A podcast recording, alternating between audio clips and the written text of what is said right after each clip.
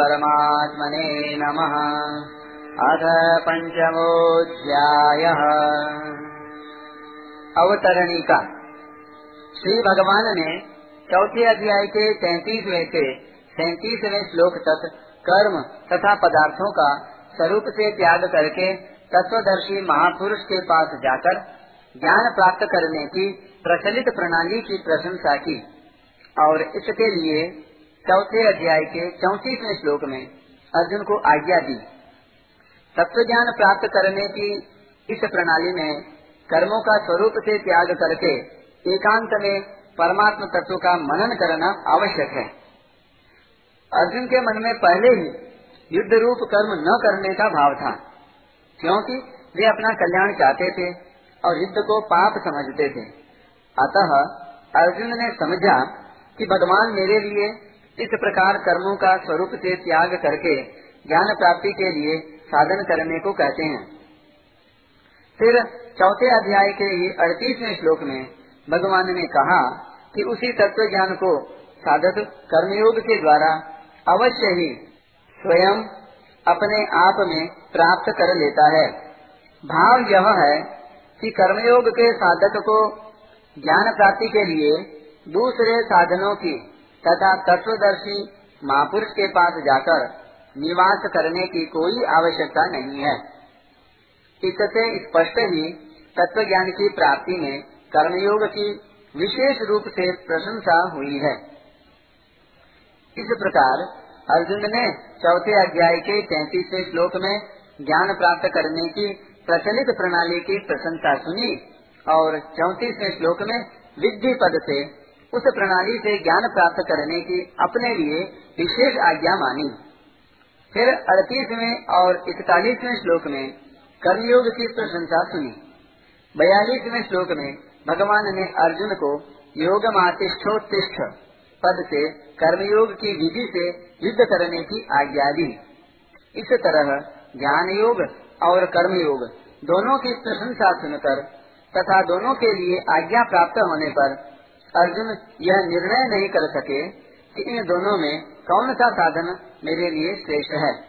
अतः इसका निर्णय भगवान से कराने के उद्देश्य से अर्जुन प्रश्न करते हैं। अर्जुन उवाच साम्यासम् कर्मणाम् कृष्ण पुनर्योगाम् च एतयोरेकम् तान्मे सुनिश्चितम्। पहला श्लोक। अर्जुन बोले, हे कृष्ण, आप कर्मों का स्वरूप से त्याग करने की और फिर कर्मयोग की प्रशंसा करते हैं। अतः इन दोनों साधनों में जो निश्चित रूप से कल्याण कारक हो उसको मेरे लिए कहिए व्याख्या संन्यासम कर्मणाम कृष्ण। कौटुंबिक स्नेह के कारण अर्जुन के मन में युद्ध न करने का भाव पैदा हो गया था। इसके समर्थन में अर्जुन ने पहले अध्याय में कई तर्क और युक्तियाँ भी सामने रखी। उन्होंने युद्ध करने को पाप बताया। वे युद्ध न करके भिक्षा के अन्न से जीवन निर्वाह करने को श्रेष्ठ समझने लगे और उन्होंने निश्चय करके भगवान से स्पष्ट कह भी दिया कि मैं किसी भी स्थिति में युद्ध नहीं करूँगा। प्रायः वक्ता के शब्दों का अर्थ श्रोता अपने विचार के अनुसार लगाया करते हैं। स्वजनों को देखकर अर्जुन के हृदय में जो मोह पैदा हुआ, उसके अनुसार उन्हें युद्ध रूप कर्म के त्याग की बात उचित प्रतीत होने लगी। अतः भगवान के शब्दों को वे अपने विचार के अनुसार समझ रहे हैं कि भगवान कर्मों का स्वरूप से त्याग करके प्रचलित प्रणाली के अनुसार तत्व ज्ञान प्राप्त करने की ही प्रशंसा कर रहे हैं। पुनर्योगम च संसति चौथे अध्याय के अड़तीसवें श्लोक में भगवान ने कर्मयोगी को दूसरे किसी साधन के बिना अवश्यमेव तत्व ज्ञान प्राप्त होने की बात कही है। उसी को लक्ष्य करके अर्जुन भगवान से कह रहे हैं कि कभी तो आप ज्ञान योग की प्रशंसा करते हैं और कभी कर्मयोग की प्रशंसा करते हैं। यत्रेय एतयोरेकम तन्मे ब्रूहि सुनिश्चितम। इसी तरह का प्रश्न अर्जुन ने दूसरे अध्याय के सातवें श्लोक में भी यत्रेय क्या निश्चितम ब्रूहि तन्मे पदों से किया था। उसके उत्तर में भगवान ने दूसरे अध्याय के सैतालीसवें, अड़तालीसवें श्लोकों में कर्मयोग की व्याख्या करके उसका आचरण करने के लिए कहा। फिर तीसरे अध्याय के दूसरे श्लोक में अर्जुन ने तदेकम वद निश्चित ये न श्रेयो हम आपनियाम। पदों से पुनः अपने कल्याण की बात पूछी। जिसके उत्तर में भगवान ने तीसरे अध्याय के तीसरे श्लोक में निष्काम, निर्मम और निसंताप होकर युद्ध करने की आज्ञा दी। तथा पैंतीसवें श्लोक में अपने धर्म का पालन करने को श्रेयस कर बताया। यहाँ उपयुक्त पदों से अर्जुन ने जो बात पूछी है उसके उत्तर में भगवान ने कहा है कि कर्मयोग श्रेष्ठ है। कर्मयोगी सुख पूर्वक संसार बंधन से मुक्त हो जाता है। कर्मयोग के बिना सांख्य योग का साधन सिद्ध होना कठिन है, परंतु कर्मयोगी शीघ्र ही ब्रह्म को प्राप्त कर लेता है। इस प्रकार कहकर भगवान अर्जुन को मानो यह बता रहे हैं कि कर्मयोग ही तेरे लिए शीघ्रता और सुगमता पूर्वक ब्रह्म की प्राप्ति कराने वाला है। अतः तू कर्मयोग का ही अनुष्ठान कर। अर्जुन के मन में मुख्य रूप से अपने कल्याण की ही इच्छा थी। इसलिए वे बार बार भगवान के सामने श्रेय विषयक जिज्ञासा रखते हैं। कल्याण की प्राप्ति में इच्छा की प्रधानता है। साधन की सफलता में देरी का कारण भी यही है कि कल्याण की इच्छा पूरी तरह जागृत नहीं हुई।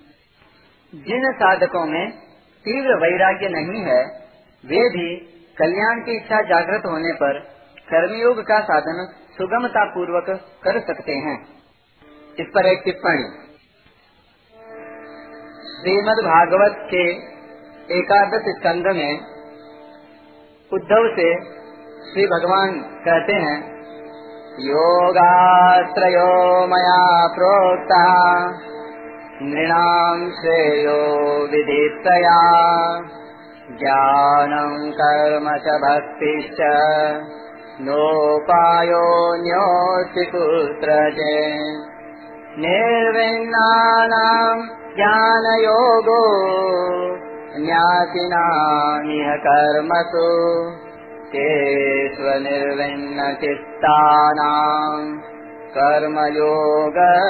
कामिनाम् अर्जुन के हृदय में भोगों से पूरा वैराग्य नहीं है, पर उनमें अपने कल्याण की इच्छा है, इसलिए वे कर्मयोग के अधिकारी हैं।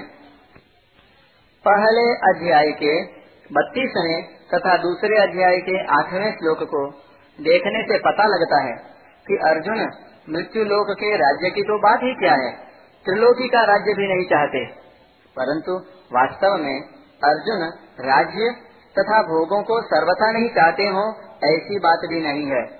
वे कहते हैं कि युद्ध में कुटुम्बी जनों को मारकर राज्य तथा विजय नहीं चाहता। इसका तात्पर्य है कि यदि कुटुम्बी जनों को मारे बिना राज्य मिल जाए तो मैं उसे लेने को तैयार हूँ। दूसरे अध्याय के पाँचवें श्लोक में अर्जुन यही कहते हैं कि गुरुजनों को मारकर भोग भोगना ठीक नहीं है। इससे यह ध्वनि भी निकलती है कि गुरुजनों को मारे बिना राज्य मिल जाए तो वह स्वीकार है। दूसरे अध्याय के छठे श्लोक में अर्जुन कहते हैं कि कौन जीतेगा? इसका हमें पता नहीं और उन्हें मारकर हम जीना भी नहीं चाहते। इसका तात्पर्य है कि यदि हमारी विजय निश्चित हो तथा उनको मारे बिना राज्य मिलता हो तो मैं लेने को तैयार हूँ। आगे दूसरे अध्याय के सैतीसवें श्लोक में भगवान अर्जुन से कहते हैं कि तेरे तो दोनों हाथों में लड्डू हैं। यदि युद्ध में तू मारा गया तो तुझे स्वर्ग मिलेगा और जीत गया तो राज्य मिलेगा। यदि अर्जुन के मन में स्वर्ग और संसार के राज्य की किंचन मात्र इच्छा नहीं होती तो भगवान शायद ही ऐसा कहते। अतः अर्जुन के हृदय में प्रतीत होने वाला वैराग्य वास्तविक नहीं है, परंतु उनमें अपने कल्याण की इच्छा है, जो इस श्लोक में भी दिखाई दे रही है।